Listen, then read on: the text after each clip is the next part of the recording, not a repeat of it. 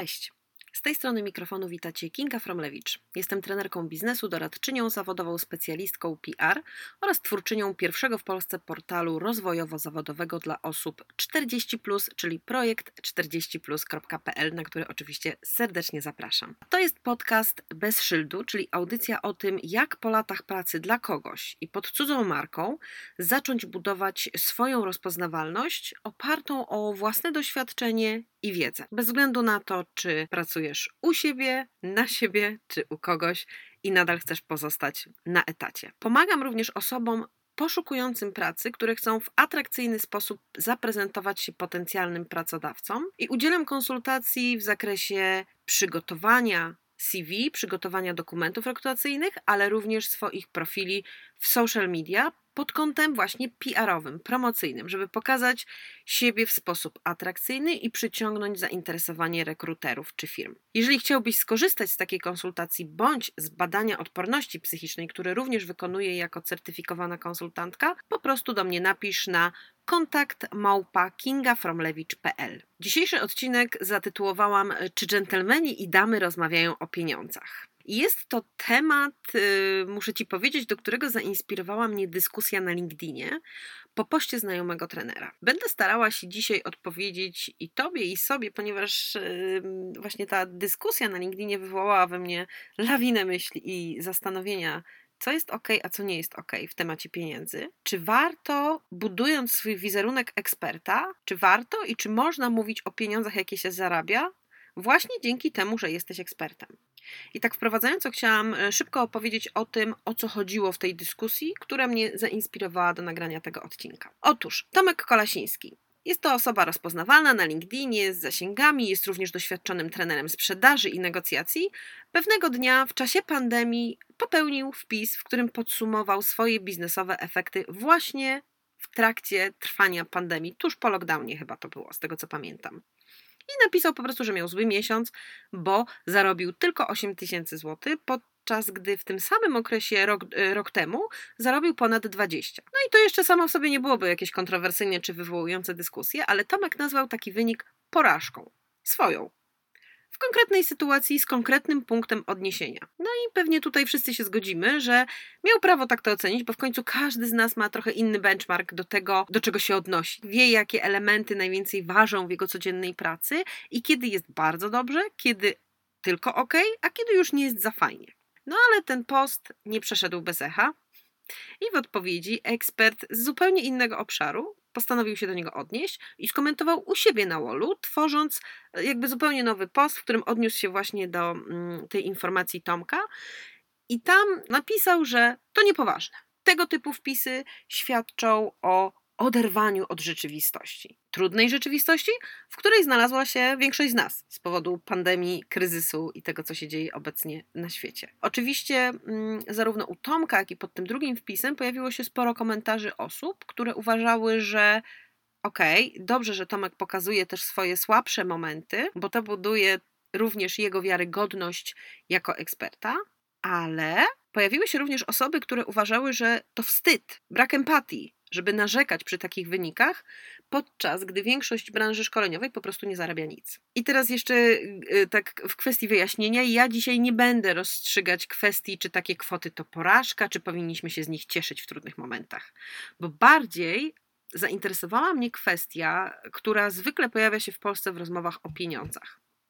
Dlatego też stwierdziłam, że warto się przyjrzeć temu tematowi również od strony budowania marki eksperta czy marki osobistej na rynku pracy, kiedy jesteś kandydatem. Jakiś czas temu przez media przetoczyła się dyskusja o obowiązku zamieszczania w ogłoszeniach o pracę widełek wynagrodzenia. I tutaj też było mnóstwo przeciwników takiego rozwiązania. Najśmieszniejsze było to, że wiele osób pisało, że wreszcie sąsiad się dowie, ile zarabiam, a ja tego nie chcę. I tak sobie myślę, że e, nie wiem, czy wiesz, ale w takich krajach skandynawskich na porządku dziennym jest, że można sobie za pośrednictwem internetu, odpowiedniej witryny, sprawdzić po prostu, ile zarabia twój sąsiad. I nikt tego nie ukrywa. Tam podawanie nawet nie widełek, tylko konkretnego wynagrodzenia w ofertach o pracę jest raczej standardem niż nie. I ja sobie myślę, że o ile łatwiejsze byłoby szukanie pracy i o ile mniej czasu, czy współpracownika, czy podwykonawcy. I o ile mniej czasu traciliby kandydaci i firmy, gdyby od początku było wiadomo, czego się spodziewać, jakiego wynagrodzenia, jakiego poziomu wynagrodzenia przynajmniej. Szczerze mówiąc, ja kompletnie nie rozumiem, dlaczego rozmowy o pieniądzach w Polsce wywołują tak skrajne i jednak najczęściej negatywne emocje. Mogę się tylko domyśleć, że to jakaś wynik naszej historii i przeszłości i ciągle takiego nastawienia, że jak ktoś zarabia, to zapewne zarobił to w sposób nieuczciwy. No i to jest mega, mega słabe. Ale wracając do tematu naszego dzisiejszego podcastu, tak sobie myślę. I chciałabym również Tobie oczywiście dać pod rozwagę, czy budując markę eksperta warto pokazywać wycenę swojej pracy. Niezależnie czy prowadzisz firmę, czy prowadzisz na etacie. I moim zdaniem zdecydowanie tak bo pokazywanie stawek, za jakie pracujesz, jakie są dla ciebie akceptowalne, po prostu bardzo jednoznacznie pozycjonuje cię na drabince, takiej drabince z odpowiedziami na pytanie, którego też nie wiem dlaczego i, i, nie wiadomo czemu, obawia się najwięcej kandydatów podczas rozmowy o pracę. Jakie są pani, pana oczekiwania finansowe? I teraz zrób rachunek sumienia, ile razy ci się zrobiło gorąco, jak usłyszałeś to pytanie podczas rozmowy i odpowiedziałeś, yy, no w sumie to nie wiem, bo chciałbym się najpierw dowiedzieć, yy, jakie tutaj państwo macie, yy, jaki macie budżet ile możecie zaproponować. Ja wielokrotnie z takim podejściem się spotkałam i uważam, że to jest po prostu niefajne i głupie, bo pokazuje, że nie cenimy swojej pracy, tak odpowiadając. Skoro nie potrafimy siebie wycenić jako kandydata czy jako podwykonawcy, no to co to znaczy? Że zaakceptujemy każdą stawkę, jaką nam zaoferują? Czy na pewno tak chcemy się pozycjonować, będąc ekspertem z doświadczeniem, specjalistą z doświadczeniem? I zobacz, że to absolutnie przydaje się też w drugą stronę.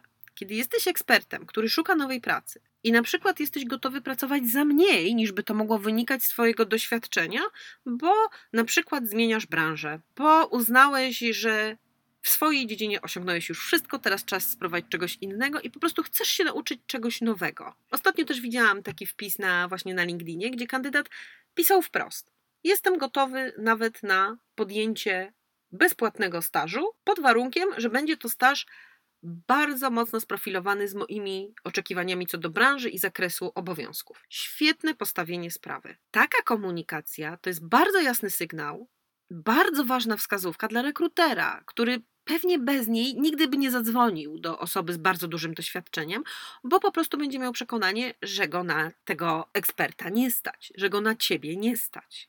Także podsumowując, bo znowu jak to u mnie, krótko, szybko i na temat.